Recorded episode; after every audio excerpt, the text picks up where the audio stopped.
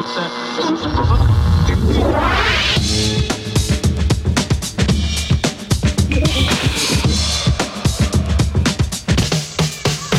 Paul. Welkom bij St. Paul's Boutique, de wekelijkse podcast vanuit Tivoli Vredenburg.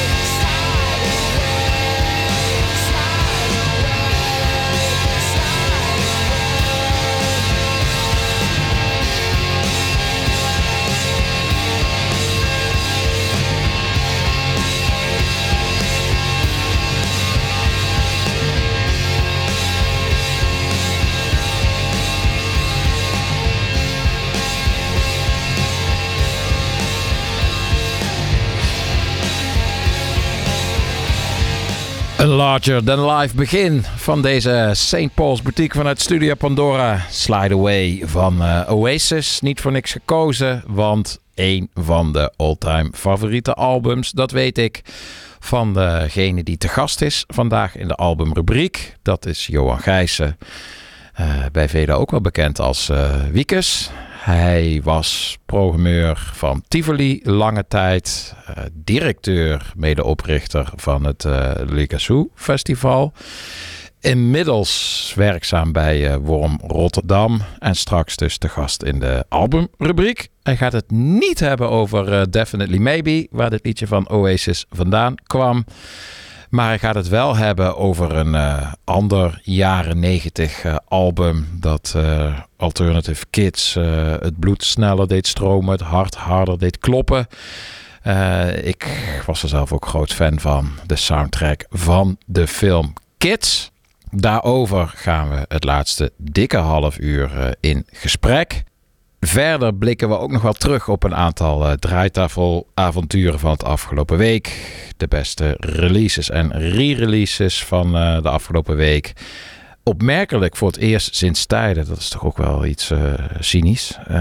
geen muzikale doden die we eren. Dat is al een hele tijd niet voorgekomen in de boutique de hemel was uh, denk ik even uh, iets te veel bezig met de uh, viering van de dood van hun eigen superster, hun eigen zoon. Zelfs daar gaan we straks bij stilstaan. Maar nu eerst even, zoals gebruikelijk, openen met een vers nieuw liedje van dit keer Little Dragon. En Little Dragon is een van die prettige constanten in de muziek van de laatste tien jaar alles wat ze maken is elke keer weer even uh, aanstekelijk. Kan het toch nooit nalaten om het uh, te blijven checken. En ze blijven ook wel verrassen. De ene keer is het weer uptempo, meer housey. En dan is het weer meer indie liedje-achtig. Dat geldt ook voor de nieuwste single. Verschenen dit keer op het Ninja Tune label. Little Dragon, gedeeltelijk roots in Japan, maar vooral in Zweden mengeling van allerlei muzikale invloeden. En de nieuwe single is weer alles wat je ervan hoopt. Slugs of Love, Little Dragon.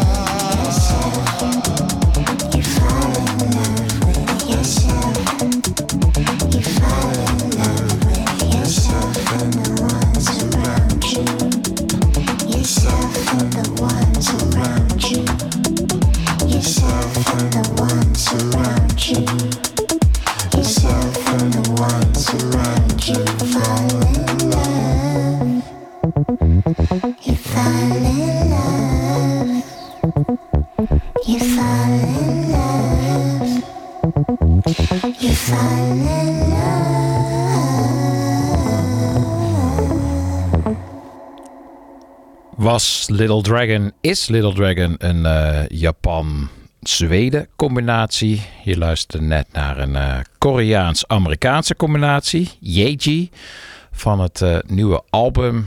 Het nieuwe album dat heet With a Hammer. Ze staat ook op de hoes met een grote hamer. Dat is niet alleen voor de foto. Die hamer heeft ze daadwerkelijk eh, laten maken. Die hamer die houdt ze thuis. Die hamer die houdt ze ook in de studio als ze opneemt. En eh, staat voor haar eh, symbool voor de boosheid die ze voelt. Ze verwerkt allerlei jeugdtrauma's op haar album. Maar het betreft ook een boosheid jegens alle stereotyperingen en vooroordelen waar ze dagelijks mee te maken heeft als Aziatisch-Amerikaan. Eh, zelfs in eh, New York, daar zingt ze ook heel veel eh, over. Het is een geweldig album geworden, het nieuwe album. Heel erg divers. Dit is misschien nog wel het meest optimistische liedje in alles. Qua songstructuur, qua beat en ook qua tekst. Het heet Happy. Ook mijn favoriet voor de dansvloer. Maar check zeker een keer het, het hele album van, van Yeji. Voor nu is het de gedroomde brug naar ander eh, Koreaans-Amerikaans cultuurgoed. Namelijk de Netflix-serie Beef.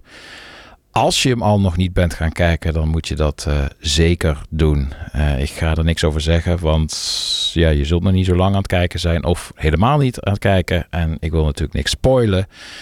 Dus ik laat het gewoon bij de tip, dat dat de serietip is van deze week, Beef.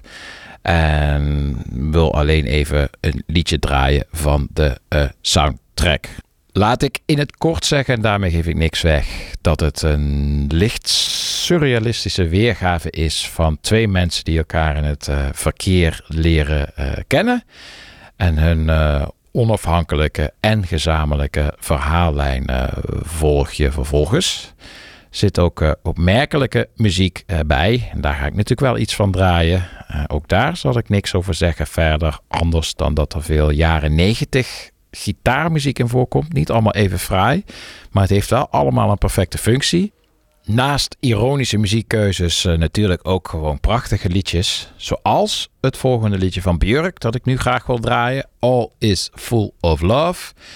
En dat wil ik ook graag laten horen omdat we afgelopen donderdag, op Witte Donderdag, eh, een stuk van Arvo Pärt hadden bij Pieces of Tomorrow. eh, initiatief van Tivoli Vredenburg, waar we klassieke muziek en popmuziek samen proberen te brengen, wat ik mag hosten. En daar werd dus eh, een stuk van Arvo eh, gespeeld. Was echt prachtig. En in mijn introductie had ik het over de invloed van Arvo Pärt. Heel veel eh, popmuzikanten zijn groot fan van David Bowie en Radiohead tot met name Björk. Hij was de koning, pionier binnen het eh, minimalisme. Wat nu ook in modern klassiek heel erg populair is. Denk bijvoorbeeld ook aan het succes van mensen als eh Joep Beving. Maar de aller, aller, allergrootste fan, dat was toch echt eh, Björk. Ik liet in mijn introductie van die avond, eh, Pieces of Tomorrow, een eh, stuk uit een interview zien met eh, Arvo Pärt van Björk. Dat is echt een van de leukste muzikanten die elkaar interviewen, gesprekken die ik ken. Ik zal het ook op onze site plaatsen. Je moet het echt een keer kijken.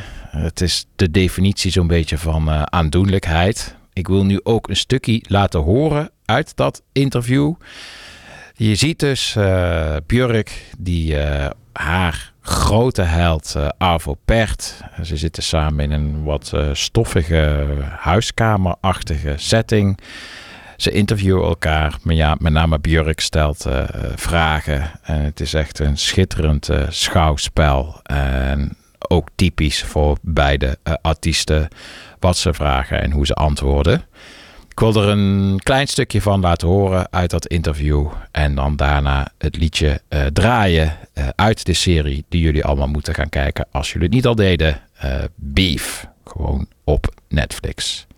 Eerst is even Björk die haar grote held Alvo Pert interviewt. En het gaat hier over de dualiteit in zijn muziek. Muziek die haar ook heel erg geïnspireerd heeft in haar eigen muziek.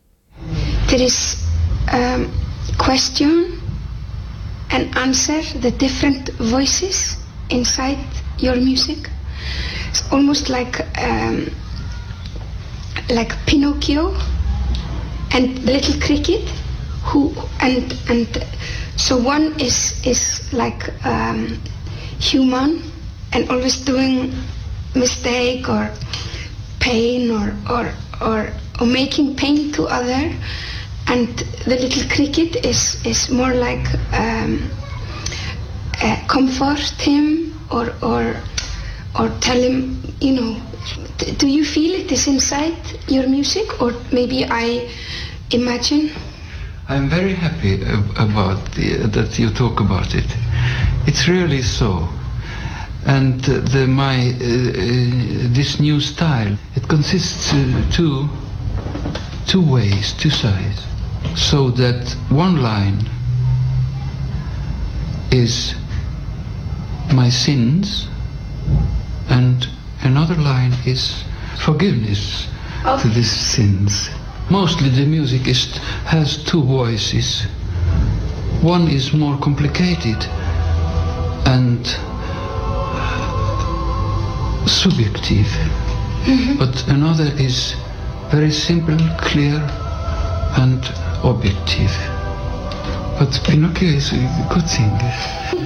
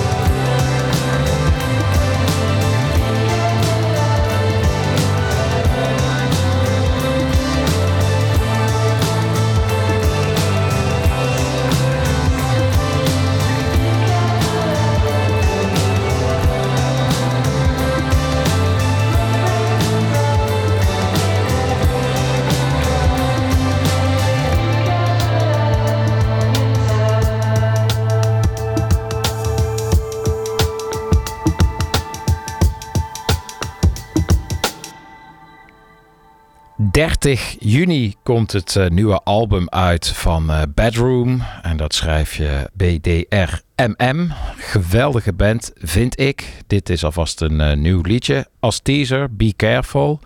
Wat ik knap vind, is dat zij eigenlijk een beetje begonnen in jaren 90. Alternative, noise, lo-fi, shoegaze sferen. Ik denk ook wel een beetje sferen waar we het straks over gaan hebben in de albumrubriek. Maar met een nieuwe nummer in één keer weer een hele andere sound hebben. Uh, wel nog steeds jaren 90, maar meer geïnspireerd op uh, bands als uh, Portishead en Radiohead. En het geeft alleen maar de geweldige muzikale scope en talenten aan van deze band uit Engeland, Bedroom. Echt prachtig. Prachtig mooi nieuw liedje en heel erg benieuwd naar dat nog te verschijnen nieuwe album. En ik uh, beloofde uh, draaitafelavonturen van de afgelopen Pasen. Nou ja, eentje was dus The Pieces of Tomorrow. Al stelt het draaien daar niet zoveel voor. Het is vooral hosten, inleidend praatje houden, dirigenten en muzikanten van het Radio Philharmonisch Orkest interviewen. Maar wel achter de draaitafels in volle glorie stond ik met uh, maatje Joost van Bellen bij uh, Paradiso afgelopen zondag. We hadden ons concept Love is All daar geboekt met allemaal dansers en performers en VJ's. Een heel circus, een hele karavaan aan artiesten. Ik moet eerlijk zeggen dat het helaas wat teleurstellend was qua opkomst. ik denk een man of 400, 500. En dat is natuurlijk niet heel erg veel. Zeker wanneer de kelder ook nog eens uh, geprogrammeerd is en onderdeel is van het uh, Love is All uh, circus. Dus ja, we, we hoopten op een liefdesspektakel de wereld te veroveren met een positieve boodschap. Maar het werd uiteindelijk een, een selectief gezelschap zit dan toch een beetje ook in je hoofd tijdens het uh, uh, draaien. Is moeilijk om dat los te laten, ook als je mede verantwoordelijk bent voor een, uh, voor een formule. De ware hippie-revolutie laat nog even op zich wachten, maar het had wel een aantal prachtige momenten. En zoals altijd zijn voor mij de mooiste muzikale momenten als je kunt inspringen op de actualiteit. Als je dingen kan draaien die je eigenlijk nooit draait, maar dan in één keer, zoals in dit geval, uh, door Pasen uh, op zijn plek vallen. Zo heb ik helemaal niks met musicals. Behalve gek genoeg met Jesus Christ Superstar. Ik ken alle teksten uit mijn hoofd. Vind ook alle muziek geweldig van de film.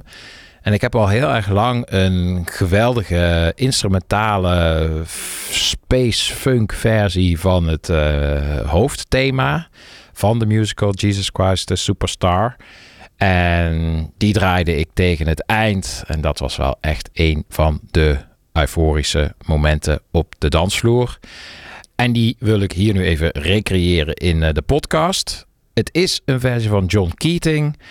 En John Keating is iemand die al op jonge leeftijd uh, schreef en arrangeerde voor uh, allerlei artiesten. Van soul-artiesten als Carmen McRae tot ook iemand als Sammy David Davis Jr. of Petula Clark. Uiteindelijk vond hij het allemaal toch wat te bravig. Ging hij zelf experimenteren met Moog synthesizers. Hij was een van de allereerste die muziek voornamelijk uh, gemaakt met zijn Moog ook daadwerkelijk uh, uitbracht. Zijn muziek was net als andere pioniers, als bijvoorbeeld een Wendy Carlos, soms heel cheesy. En op andere momenten weer uh, heel orkestraal en uh, uitbundig en spacey. En Jesus Christ Superstar thema heeft hij ook onder handen genomen. Dat is mijn favoriete stuk van hem. Laat ik het maar een stuk noemen. En dat is precies dat midden tussen, tussen cheesy en orkestraal en uitbundig. Uh, ik draai het heel af en toe voor uh, de vloer. En als het landt, dan landt het ook goed. Al was het alleen maar vanwege dat fantastische intro. Jesus Christ Superstar in de versie van John Keating.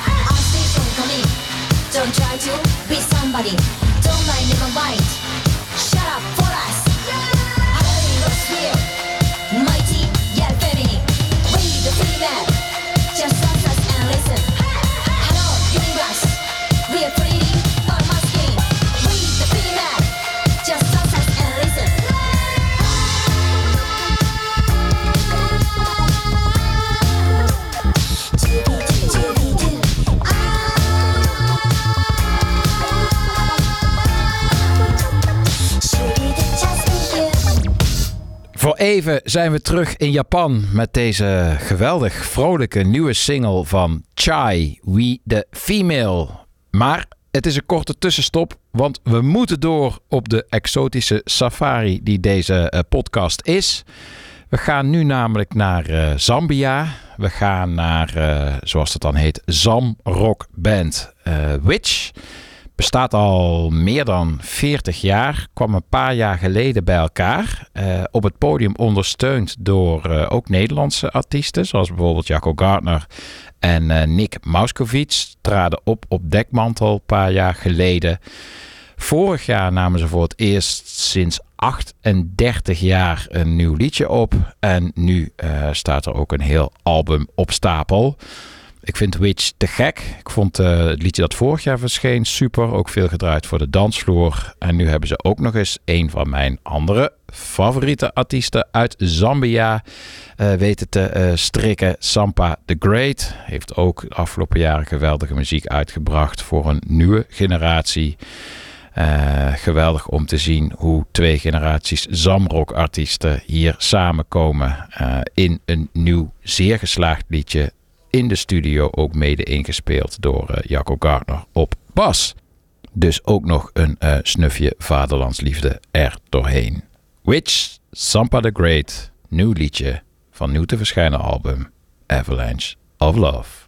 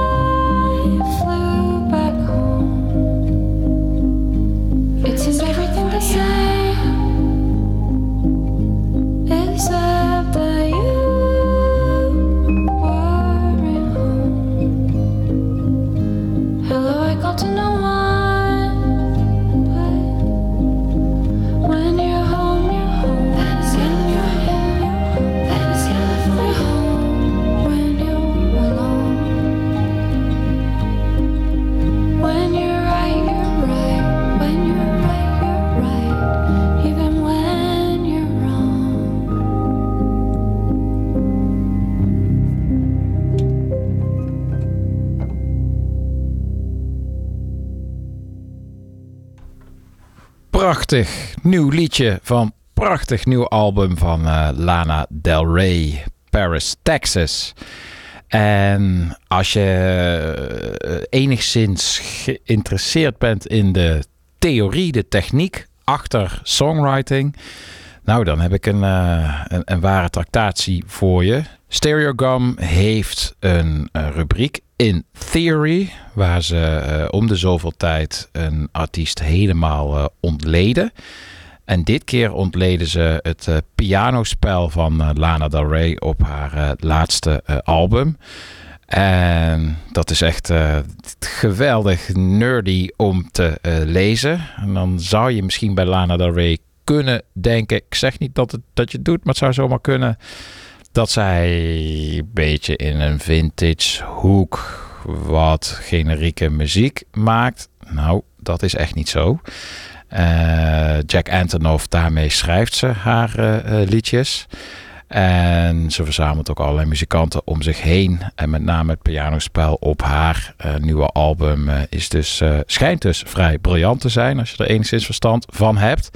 Dat heeft degene die dat artikel schreef. Hij haalt van alles erbij. Nirvana bijvoorbeeld ook. Kurt Cobain die vaak in zijn muziek zowel functionele als non-functionele melodieën verwerkte. Om de hele tijd een soort spanningsveld te creëren. Dat gebeurt hier ook veel op het, eh, op het album. En wordt dus eh, zeer uitvoerig eh, omschreven oh, in dat artikel op de Stereogum site. Wat ik uiteraard ook in de show notes van deze podcast op onze site dan weer zal plaatsen. Gaan we nu naar een band die ongeveer tegelijkertijd met Kurt Cobain en Nirvana opkwam. Maar een stuk minder populair zou blijken. De band Swell. Ik zat eh, in de geest van eh, de Kids soundtrack die we in de albumrubriek samen met Johan Gijssen gaan eh, bespreken. Zat ik te denken aan iets uit ongeveer dezelfde tijd. Wat ik al heel lang niet gedraaid had. En wat ik weer eens zou kunnen opzetten hier in de boutique. Omdat het natuurlijk leuk is om ook elke keer weer opnieuw uit het verleden dingen te blijven afstoffen. En opnieuw in de etalage te zetten. En toen moest ik denken aan een favoriet album uit die periode 41 van eh, Swell. Het is een album dat naadloos paste in een tijd van bands als Sabado, Pavement, Sparkle Horse. Maar je snapt ook wel weer waarom het niet zo heel erg goed opgedroogd is. Het is wat krakkemikkig soms voorzichtig geproduceerd, zoals in het volgende liedje. Eh, de drums en de synthesizers, het klopt net niet helemaal met elkaar. Maar dat vind ik er toch juist ook weer zo mooi aan. En door het tijdsbeeld zelfs wel haast ontroerend. Helemaal bij het volgende liedje dat ik wil gaan eh, draaien, Forget About Jesus. Meteen ook een mooie reden om Pasen definitief achter ons eh, te laten. En lekker eh, vooruit te kijken naar de albumrubriek eh, van zometeen. Waar we eh, ongetwijfeld uitgebreid stil zullen staan bij deze tijd. De mid-jaren 90 alternatieve scene.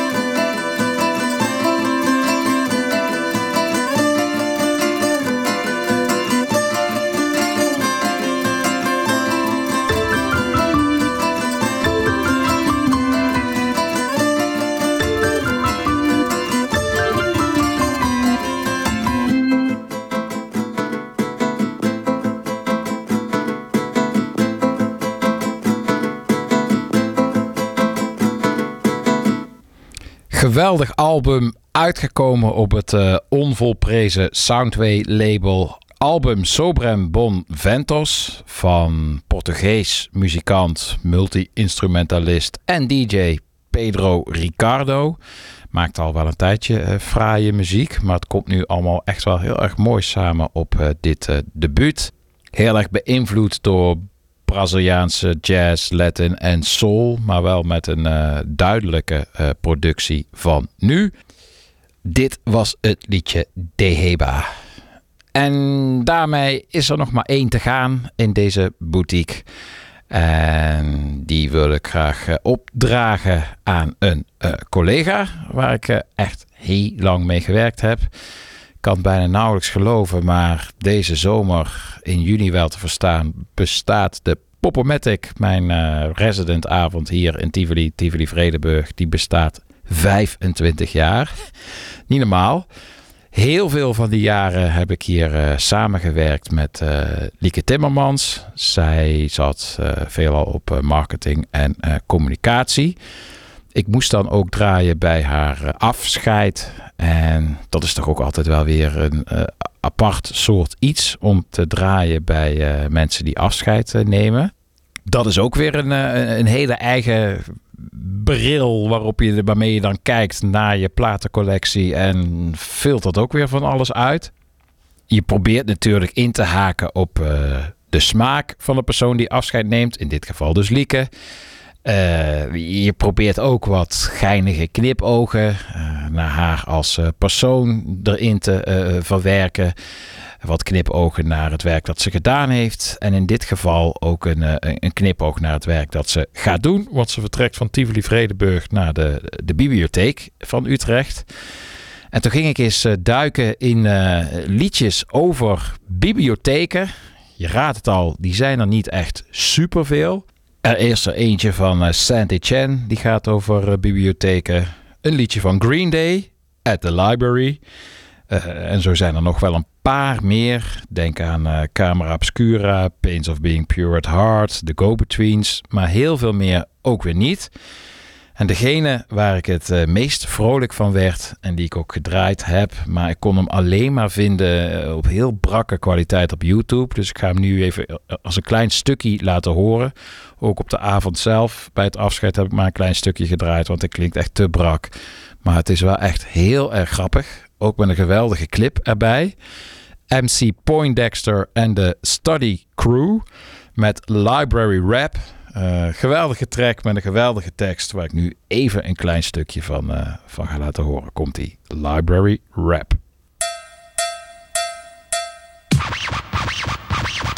Yo, Holmes, what up? What up with you? What we gonna say? What we gonna do?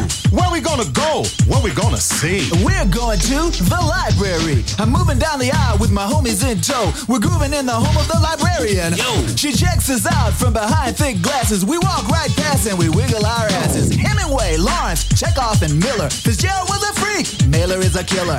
Quiet, please. Quiet, please. The silence is golden. To books I am beholden. I know I'm bad because of the knowledge that I'm holding. And I give you one warning: there will be no repeats. Get out of my face while I'm reading my keys.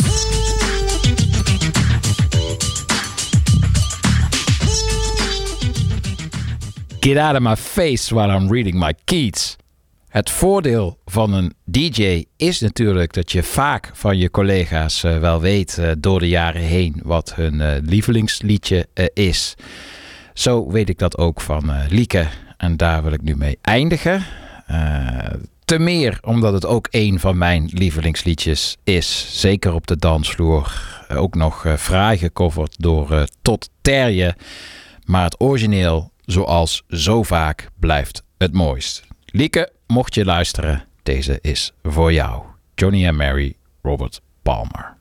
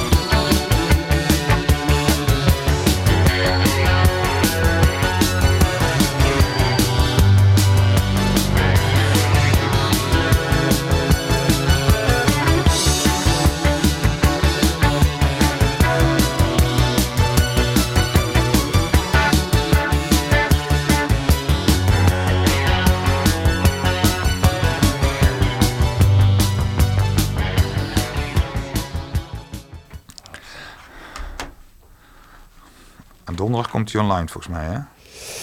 Wanneer is dat altijd? Eh, meestal woensdag. eh, ja. Oh, dat is morgen al. Het zou wel eigenlijk leuk zijn om een keer eentje in... Ja, ik kan dat echt niet. In het Limburgs eentje op te nemen. Eh, Lach eens. ik kan niet lachen. Wacht even. Niet op commando. dat gaat niet. Die is voor morgen. Ja, dat kunnen we dus straks nog even doen. dat moet ik wel eens even zelf zien ook. Eindeltijdje. Ja, natuurlijk. Hoe is het met, eh, met het daten? Ja, matig. Matig. Ik eh, even... even Nee, nee, nee. Ja, ja. Ja, jij zit Nee, hier- jij je zit hier- hint er zelf steeds naar op je, op Ja, je, zeker. op je social media's. Dat, dat is ook wel weer waar. Ja, maar als ik er niet over eh, praat, betekent eigenlijk dat het dus ook even niet zo leuk is. Oh. Ja. Nee, ja, ik, net, net, jij zit hier ook als een hark, als een strijkplank. Ik was ook eh, twee maanden geleden door mijn rug gegaan. En dat maakt Oh, het... eh, ja. Ik had een theorie van... eh, Oh, dat was... Ik zag het op de... Ik zag het op onze appgroep voorbij komen. Wat? Toen waren jullie... toen ging het ook over jouw rug. En ik begreep het niet of het nou grap was of niet. Ja, ja. In de Aad, Bas, jij, ik groep. Ja, ik, was, ik vind dat een ingewikkelde term, maar ik was eh, een beetje oververmoeid volgens sommigen. Oh, ja. Dus op vakantie gegaan en daar door mijn rug gegaan. Dus ja, dat, eh, in plaats van vakantie was het eigenlijk een soort hel. en ik had daarvoor de theorie met daten, eh, de wet van de getallen. Ik dacht, ja, eigenlijk, eigenlijk is het gewoon kansberekening. Dus je moet gewoon zoveel mogelijk voorbij, zoveel mogelijk loten kopen om kans te maken op de hoofd- hoofdprijs. Maar daardoor ben je alleen maar aan het draaien en aan het daten. Dat, dat, is, dat is echt niet goed als je al een tikkie eh, vermoeid en niet 23 eh, bent. Dus eh, ja, nou al een tijd niks.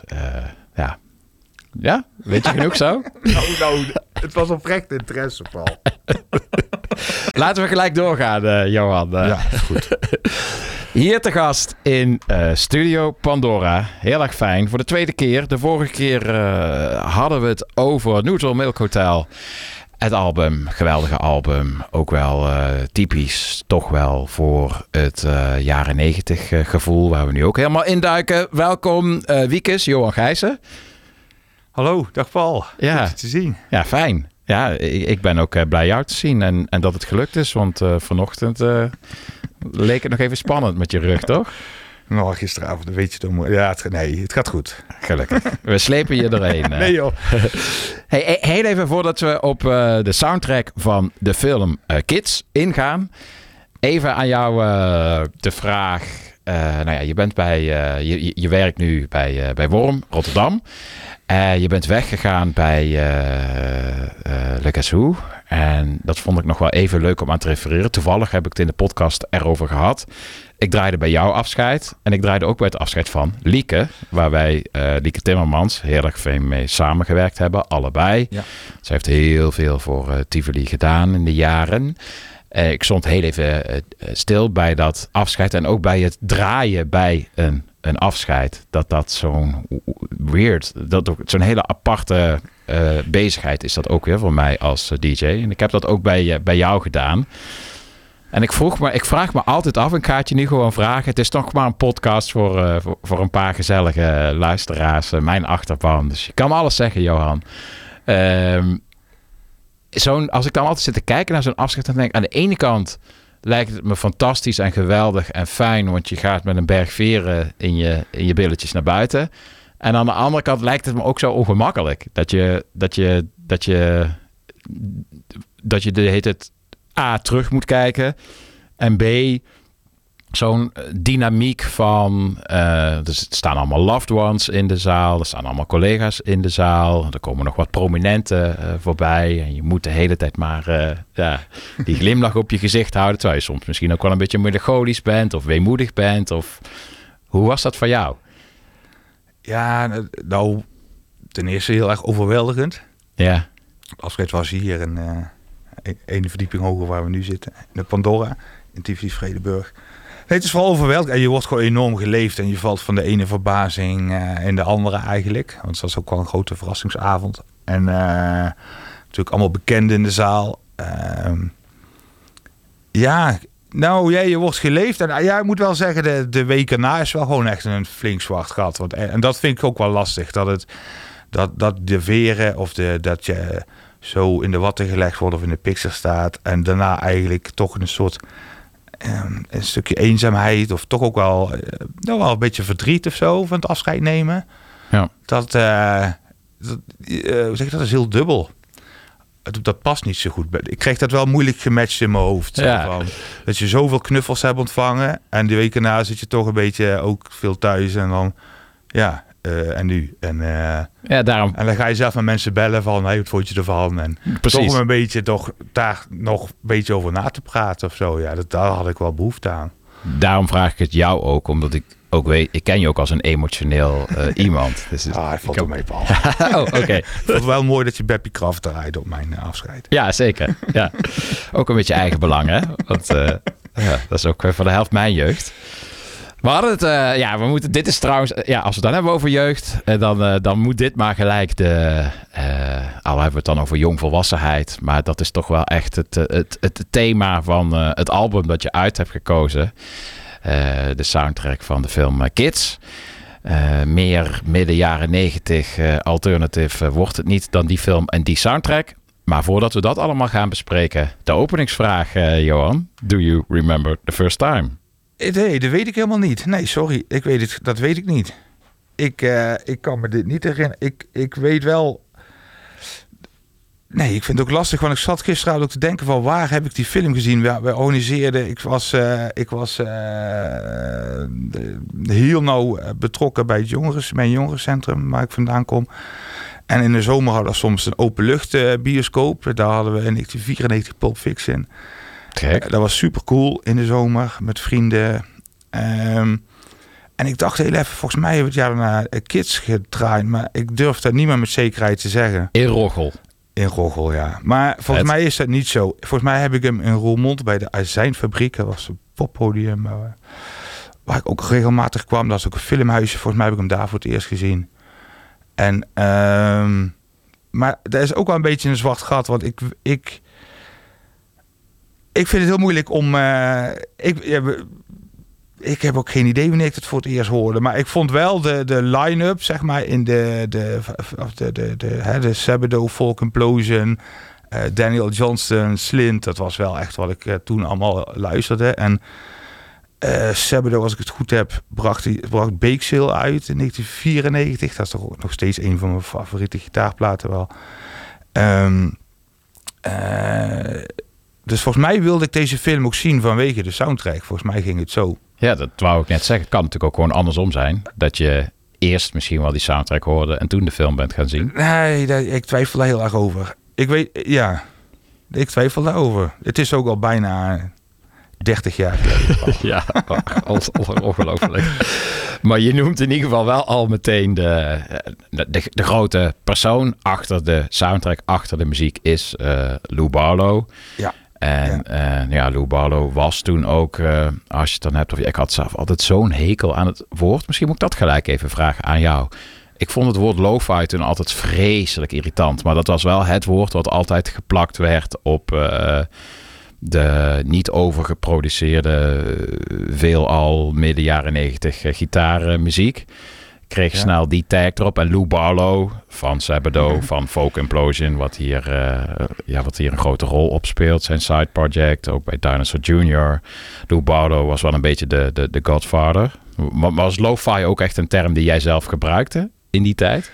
Eh, ja, nou, ik ben het wel met je eens dat ik het hele eh, vreemde term vond. En, maar of ik echt moeite mee had, weet ik niet. Het- maar het was, wel, het was wel die stroming die ik, die ik heel erg omarmde. En die mij, eh, dat, dat eh, Guided by Voices vond ik ook in die tijd waanzinnig. Sparkle Wars. Maar ook Beck, de eerste platen van Beck, viel er volgens mij in die categorie. Ja, joh. Ehm, ja, het is ook maar een stickertje. Ja. Ja, daar kan je heel lang over. eh, ik vond Amerikanen ook maar een heel raar, raar begrip. Maar ik vond de, de, de, de alles wat daaronder geschaard werd, ook de eerste, de Palace, Will Oldham, later Bonnie Prince Billy, vond ik waanzinnig in die tijd. Newton Milkertel, wat ik de vorige keer over eh, sprak hier, valt daar ook onder, denk ik. Eh, ik vond het wel een hele boeiende, boeiende stroming, als je het zo mag noemen. En Ja. ik denk dat het zo midden 90 al een beetje op zijn einde was. Ik denk dat het zo... eh, dat toch vooral eind jaren 80, begin jaren 90. En dit was volgens mij een beetje dit... Ja, dit was dan eh, het succes. Ook, ook even, dat het even zo'n. Qua succes had het wel even in één keer zo'n enorm eh, momentum. Dat Ja, ook die. ja. eh, dat zegt Lou zelf ook, dat die eh, Natural One. Omdat deze soundtrack werd dus ineens door een major ook, een major label ook gewoon geplukt. Dat was hij ook niet eh, eh, gewend. En in één keer, eh, dat nummer, dat, dat, dat stond gewoon op 27 in de Amerikaanse Billboard. En op al, bovenaan allerlei alternative eh, charts. En dat was hij helemaal niet gewend tot dan toe. Dus het was wel even zo'n, zo'n of je nou alternative of lo-fi of maar het had hierin wel even echt zijn, zijn piek. Ja, ja. Ja, en ook die aesthetic van ja, die film dan, dat, dat, dat de, de nihilistische straatskate eh romantiek. Je kunt het eigenlijk helemaal geen romantiek noemen, want het is, het is, het is gitzwart, die hele, die hele film. Ik zag toevallig eh, een aantal andere eh, soundtracks van die tijd. Toen dacht ik, mijn god, wat een maffe tijd eigenlijk. Batman Forever. Met op de soundtrack Sunny Day Real Estate, PJ Harvey en Nick Cave.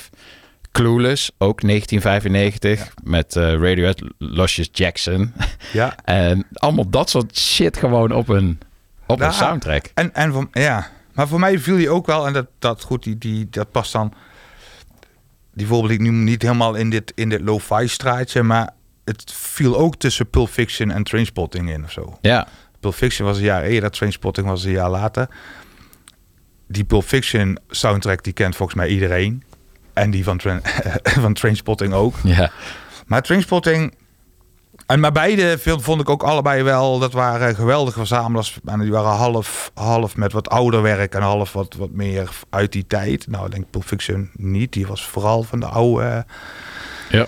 Van de, oude- ja, Neurtje Overkill stond op. Maar... Maar waar iedereen zich toch... Ik vond Pulp Fiction van deze drie de, de, de, de, de, de, film... eh, Die, eh, ik, ik vind Kids dan de, de minst goede film van die drie. Maar qua soundtracks vind ik die er met kop en schouders boven uitsteken. Maar ook omdat ik het... Waar ik vandaan kwam en, en waar ik op dat moment mee bezig was... Die muziek, dat, dat, dat was ik op dat moment, zeg maar. En, Ja. en ik vind die Trainspotting soundtrack ook waanzinnig. Maar ik... ik en Bon Slippy van Underworld is een, is een major anthem, ik bedoel. En toch ik vond dat geweldig, maar het, het, het, het, ik, ik identificeerde mij daar niet mee. En ook met die film niet. En dat had ik bij Kids wel heel erg. En, en bij Kids, maar goed, Kids was heel ook een skaterfilm met, met wijde broeken. Dat had ik ook niet. Ik had skinny jeans. En ik was volgens mij veel te onhandig om te skaten. Maar, maar toch dat verveelde en het drinken en het blowen en, en het, het, het met, met, met dames omgaan en, en met leeftijdsgenoten hangen, gewoon hangen. Ja, dat herkende ik enorm. En daarom denk ik ook dat dit me wel heel erg aansprak. eh. Eh, ja, en die muziek was, was, was voor mij echt een schot in de roos. Want ehm, eh, wat we net zeiden, Lou Barlow, die ik dan volgde... omdat, omdat ik eigenlijk kende als, als, als bassist van Dinosaur Jr. En, en ik... wat ik net al zei, Beekseel was net uitgekomen. Maar wat ik het, het gave vind in, in, bij deze soundtrack... en, en daarom vind ik hem misschien dan nog wel... eh, doet het me nog wel meer dan, dan, dan, dan de Sabado-platen... is dat er... Er zit met Volkenploos een bepaalde groove in en een bepaalde sloomheid. En daarmee ook een bepaalde coolheid of zo. Dat, dat laid back, maar het ook een beetje druggy. Het is ook een beetje... eh, het, het, deze hele soundtrack die ademt een sfeer uit die... eh, ja, dus als ik hem, als ik hem, want ik had me heel lang niet meer gedraaid en, en gisteravond weer. En het, en het pakt me eigenlijk alles van A tot Z gewoon helemaal. Ja. En, dan, en dan, dan, dan, dan ga ik ook echt, echt terug naar die tijd. En ik denk dat voor iedereen zo rond zijn twintigste dat het gewoon een tijd is die gewoon nog altijd heel erg vooraan in je herinneringen zitten. Ja, en ook ik. een periode, denk ik, dat je werk ook, eh, je huidige werk, eh, vorm begon te krijgen. Ja, nee, zeker. zeker. Nou, op dat moment, wat, teken bij vrije tijd, eh, organiseerde ik concerten dan een roggel. En ook veel, best wel veel in die gitaar dingen. Ehm, maar ja dit, ja, dit heeft me muzikaal enorm gevormd, ja. Ja. Dat, je bent later volgens mij ook nog wel eens e- een van je helden. eh ja, Dinosaur Jr. is al even gevallen, waar Lou Barlow, die deze eh, soundtrack dus helemaal vormgegeven heeft, samengesteld en voor gedeelte geschreven. zat ook in Dinosaur Jr. En jij hebt ook wel eens Jay Maskis volgens mij ontmoet. ja, een paar keer. ja, Super- toch? Super ongemakkelijk. ja.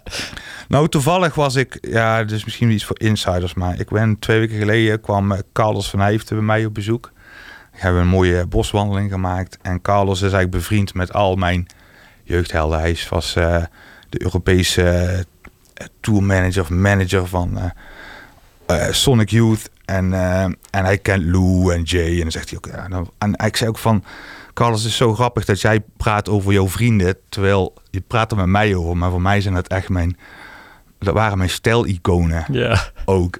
En dat, dat, dat was een heel leuk gesprek, maar omdat ik natuurlijk best wel wat, eh, wat, wat jaren meedraaide, doet, het- doet het me allemaal wat minder, maar, maar als ik dus terugkijk, en dat, dat, dat heb ik het laatste half jaar ook veel gedaan, dat ik echt denk van, in die tijd was ik zo, zo eh, ehm, hoe zeg je dat? Gefascineerd door deze, door deze mensen. En, en, en ja, dat was dat echt. Ik, ik, ik droomde van. Ik droeg dezelfde kleren. Ik ging bloesjes dragen. De Thurston Moore van Sonic Youth ook die bloesjes droeg. En dat moest ook allemaal precies zoals, zoals, zoals zij dat hadden.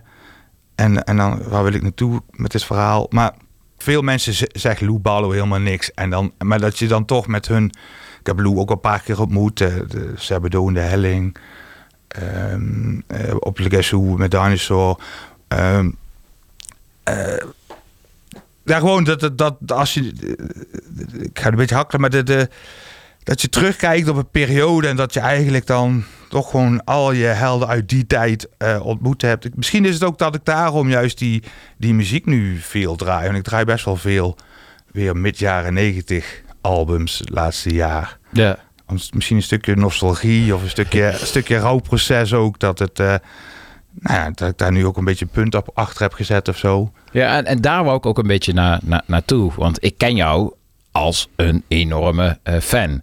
Ik ben zelf ook eh enorme fan, maar ik ben fan van beroep. Voor mij is het in die zin iets makkelijker. Als DJ hoef ik er niet mee te werken, ik hoef het alleen maar te draaien. Dus ik ben letterlijk fan van beroep. Dus als ik ze dan in het echt tegenkom, wat mij ook wel eens eh, met regelmaat gebeurt, dan mag ik dichtklappen, want ik hoef er verder niks mee. Ja. Maar waar ik een beetje naartoe wou, is dat jij komt die mensen dan tegen. En ik ken, en ik, ik, ik ken jou ook. Dus ik weet ook dat dan dat jongetje van jou ook gewoon denkt... Wow, Jay Maskis. Of om maar eens iemand te noemen uit jou... toen je programmeur was bij Tivoli... eh, Michael Stipe van, eh, van R.E.M. Maar jij kan niet... Bijvoorbeeld toen ik Michael Stipe van R.E.M. Die, ik moest dat toen bij eh, draaien. Hij eh, eh, trad op met R.E.M. in Tivoli. En ik ben toen drie keer ben ik backstage gegaan. Het voor mij was echt, ik krijg ook kippen van als ik het zeg. Ik heb alle platen. Ik was zo mega fan. En ik wou gewoon iets zeggen. En drie keer, en de derde keer zat ik alleen met hem in dat hele kleine soort van backstage ruimtetje. Weet je wel, wat dat toen was in Tivoli, waar we dan aten. Alleen met hem. En ik durfde weer niks te zeggen. En toen heb ik mijn broer echt opgebeld. Godverdomme, ik sta hier eh, en ik durf niks te zeggen. En, eh, ja. Maar waar ik naartoe wou is, jij ontmoet dan eh, mensen, weet ik veel, op South by Southwest. Meen ik me herinneren. Misschien herinner ik me verkeerd. Was met Jay een keer volgens mij. Correct me if I'm wrong. Hier in Utrecht was met Michael Stipe. Maar vervolgens moet je er dan ook nog wat mee al in je rol als voor Legacy of toen Tivoli. Eh, is dat ingewikkeld of is dat iets wat je altijd heel makkelijk hebt? eh? Nee, super, nee, super ingewikkeld. Vooral juist met die artiesten waar je, waar je echt een geschiedenis mee hebt. En, en ik vond dat ook heel, ik vond dat heel ingewikkeld. En in principe praat je natuurlijk met, eh, met een tourmanager of een manager die erbij is. Maar je wil ook altijd, je gaat ik, ook altijd wel de artiesten even welkom heten. En, ehm, maar dat ging bij de artiesten die ik echt zelf hoog had zitten. Of waar ik gewoon, dan vond ik dat echt heel ingewikkeld. Ja. Ik weet ook met Jeff Tweedy van Wilco eh, ten tijde van eh, eh, Hotel Yankee Foxtrot. Dat is een paar jaar later. Hij wilde falafel en Amerikaanse sigaretten. Toen ben ik met hem door de stad gaan lopen. Maar ik kon, ik kon gewoon, ik kon gewoon geen, geen fatsoenlijk gesprek met die man aanknopen. Omdat, ik gewoon, omdat die verhoudingen niet meer klopten. Nee, ja. Maar ik vind ook, je moet je eigenlijk heel professioneel opstellen. Je bent gewoon het gezicht van de zaal voor die artiesten dan. Als, als promotor of pro- pro- promotor. En ja, je, je moet je toch daarin professioneel opstellen. Terwijl je toch inderdaad, wat jij net goed schetste...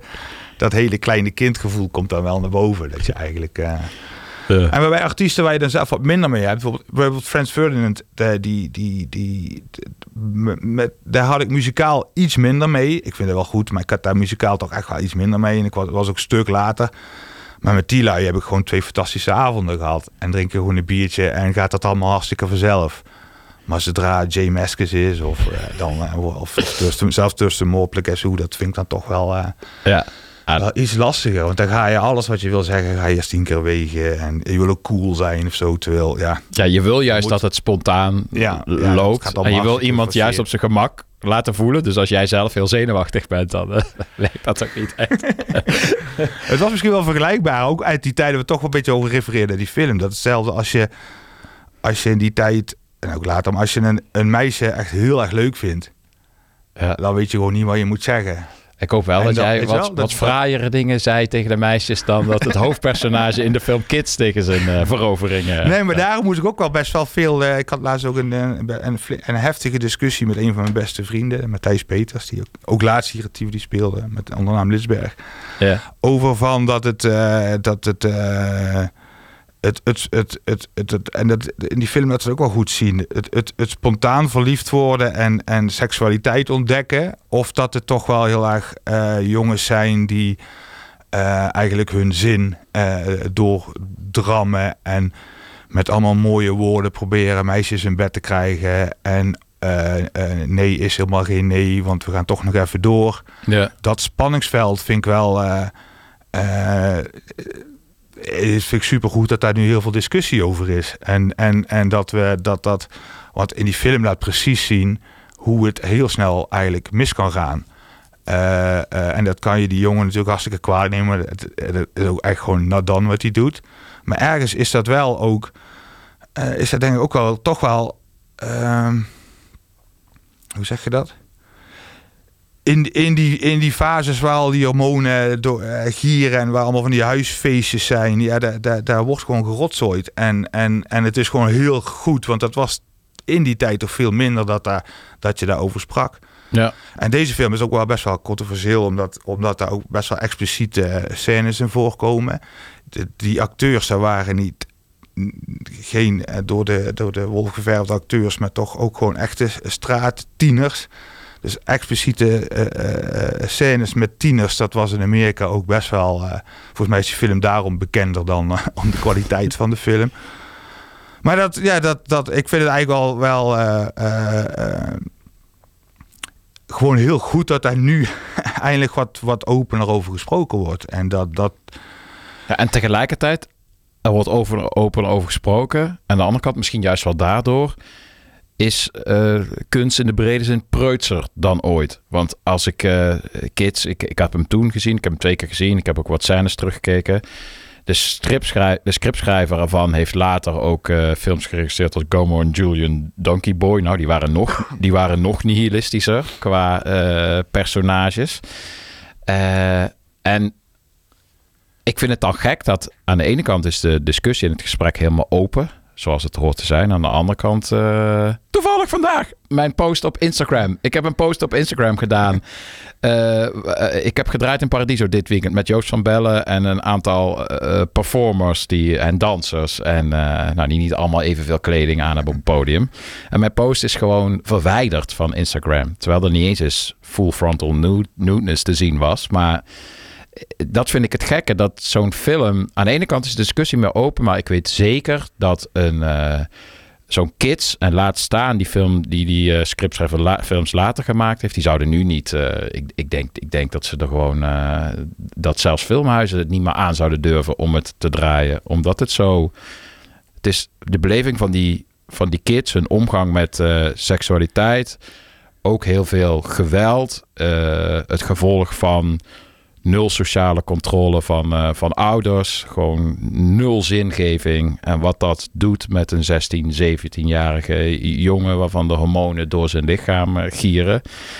Het laat het op zijn meest rauwe manier zien. Terwijl als je vergelijkbare films... zoals bijvoorbeeld geïnspireerd hierop... heeft een paar jaar geleden Jonah Hill een film gemaakt... mid-90s.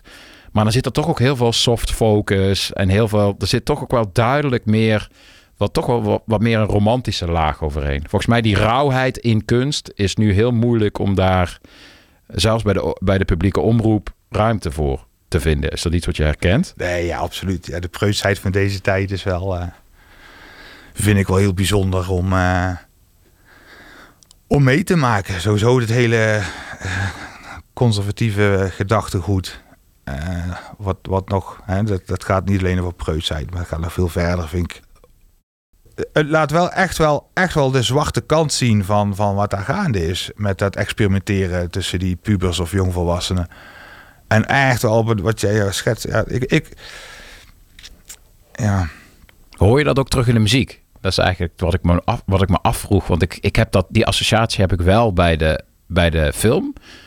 Maar bij de muziek zelf. Maar dat komt ook omdat ik luister niet zo heel veel naar teksten. Als ik aan de muziek denk, heb ik toch wel een iets andere associatie dan ik krijg bij de film. Nou ja, wat ik net. Mm, nou, d- daar zit iets dat, dat, dat.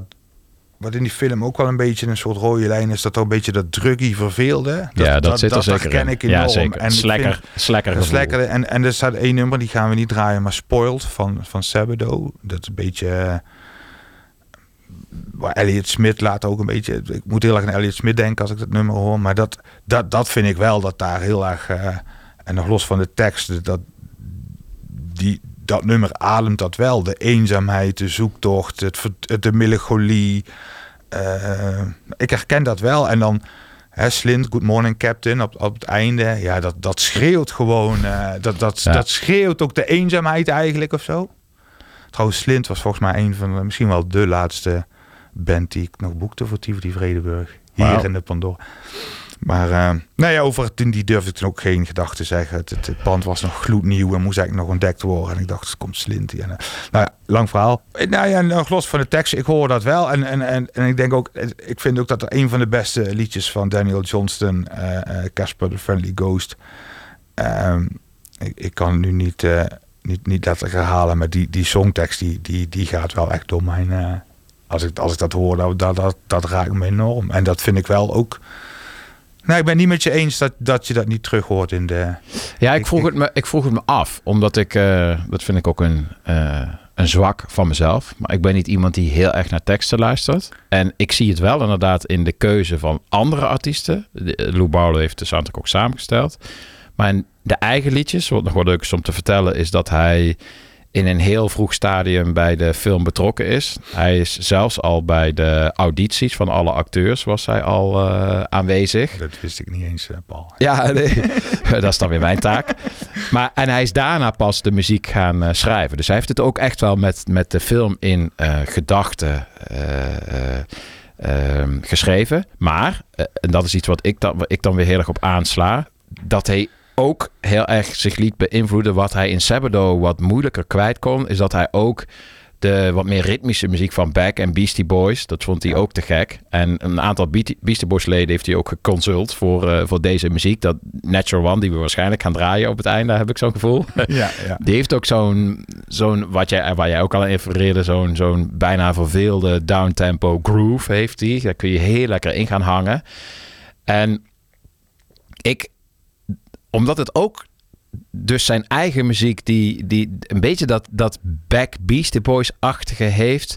Maar nogmaals, dat is mijn eh makken of mijn dat ik altijd alleen maar eigenlijk met muziek bezig ben. Dat een beetje die zware thematiek voor mij wordt daardoor een beetje eh, bijna opgevangen. Of, of heeft het daardoor minder prominent zo'n gevoelsmatige associatie dan de film dat heeft.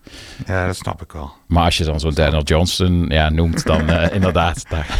Maar het maf is, en dat eigenlijk was gisteravond ook, maar dat ik ook een beetje ben gaan googlen hoor. Omdat ik heel veel info ook even, even kwijt was of gewoon helemaal niet wist. Maar in de film komen ook twee Beastie Boys tracks voor.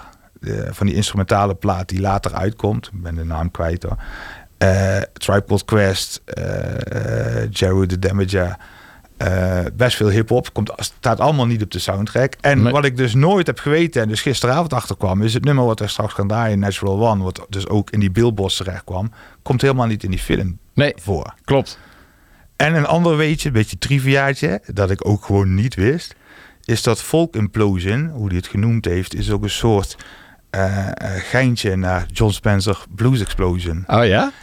Ja, die had Orange in die tijd. Hij is echt wel, eh, ze denken als een beste plaat van John Spencer. Die Ja. noemde zijn band Blues Explosion. En daarom noemde hij zijn nieuwe project Folk Implosion. Oh, daar heb ik ook nooit bestil. Eigenlijk pretty obvious, maar heb ik nooit bestil Ik ook niet. Nee. Gisteravond. 28 jaar later. Ja, jeetje joh. Ja, ja. Nou, wat ik ook wel jammer vond, want ik vond dus eigenlijk dat dit, eh, waar ik ook over begon, dat Implosion was dus nieuw. Dat was, wist ik, Lou Barlow van Sabado. En ik keek zo uit naar latere platen van Folk Implosion. En, en voor mij zijn er twee uitgekomen. Die vond ik allebei heel erg tegenvallen. Omdat het gewoon absoluut niet die frisheid en het niveau haalt van, eh, van de, de liedjes die hij schreef voor deze, voor deze soundtrack. Dat, dat is een mooi moment om iets erbij te halen. Want hij heeft daar zelf ook wel interessante dingen over gezegd. Ik kwam een interview met hem tegen, met Lou Barlow. En wat ik op, opmerkelijk vond, is dat hij eigenlijk heel positief was wel over dat hij door een major eh, opgetild werd. En dat hij, ik ken hem ook wel een beetje als een, hij kan wel een beetje cynisch zijn eh, zo af en toe. Maar hij vond het eigenlijk een te gekke eh, periode. Dat hij gewoon merkte hoe het, hoe het moest zijn als popster. Dat hij heel even daaraan geroken had. En dat hij dat eigenlijk wel heel erg tof vond. Maar dat hij gelijk ook alweer met zijn neus op de feiten gedrukt werd dat ja, hij stond eh, even ook vooraan op allerlei muziekbladen. Ja, het haalde allerlei charts.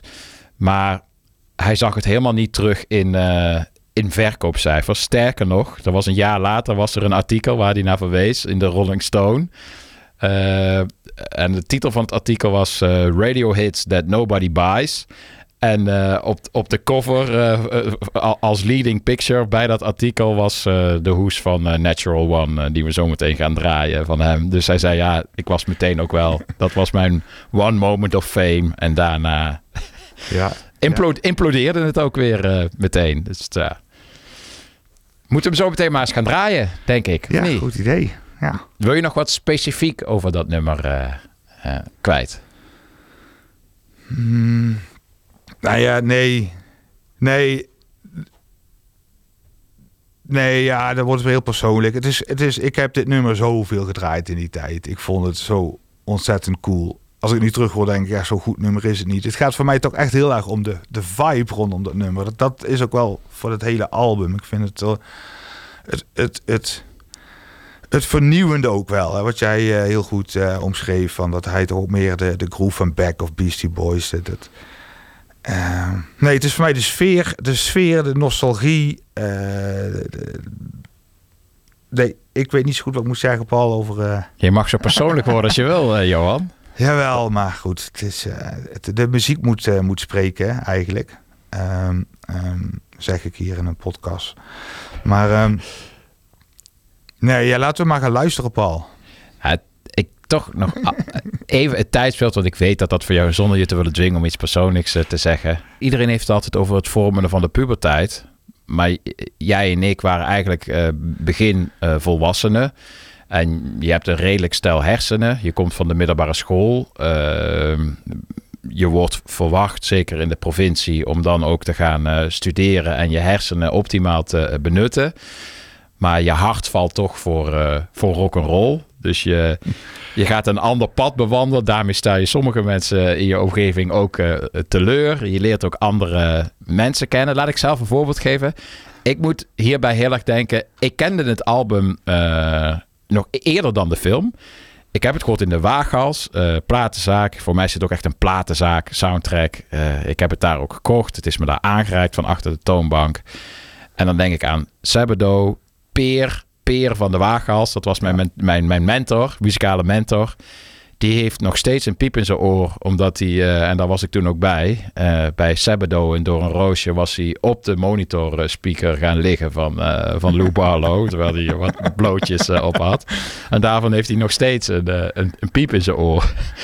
Maar het is gewoon het tijdsbeeld van. In zijn algemeenheid, het, slacker, alternative, maar ook persoonlijk. Dat, het jong volwassen zijn. En dat je, dat je keuzes maken die je de rest van je leven bepalen. Nee, ja, absoluut. Absoluut. Het is echt ook de tijd die je vormt. Eh, je studententijd ook. En het is grappig dat jij refereert aan de Waaghals in, eh, in Nijmegen. Ik heb een beetje soortgelijk met de Bullet in Eindhoven. Ik studeerde in Eindhoven. En voor mij was deze muziek, het Effenaar was ook in Nederland volgens mij de plek voor deze muziek op dat moment.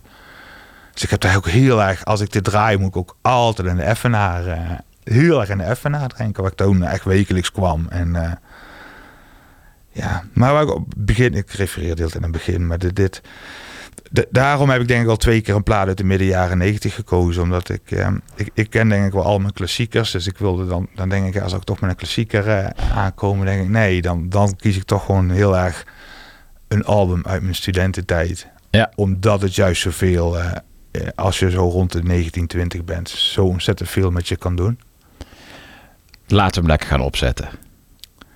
Ja, graag. En dan eh, bedank ik jou voor jouw aanwezigheid. En dan bevrijd ik je uit je houding. eh. Jij bedankt voor de uitnodiging. Nee, dat gaat wel goed. Dat Ah. gaat wel goed hoor. Dat is een beetje oude manskwaaltje. ja, ik ken het helaas. en ja, naar Rotterdam nu, hè? Ja. Ja, oké. Dankjewel, Johan. Oké, graag gedaan, Paul. En jullie allemaal thuis eh, bedankt eh, voor het eh, luisteren naar weer een St. Paul's boutique. Een genoegen.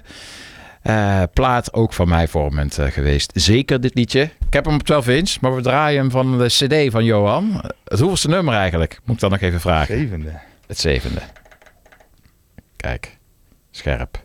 Komt-ie. Natural One. Geschreven door Lou Barlow. eh, onder zijn eh, side project eh, Folk Implosion van de Kids soundtrack. Natural One.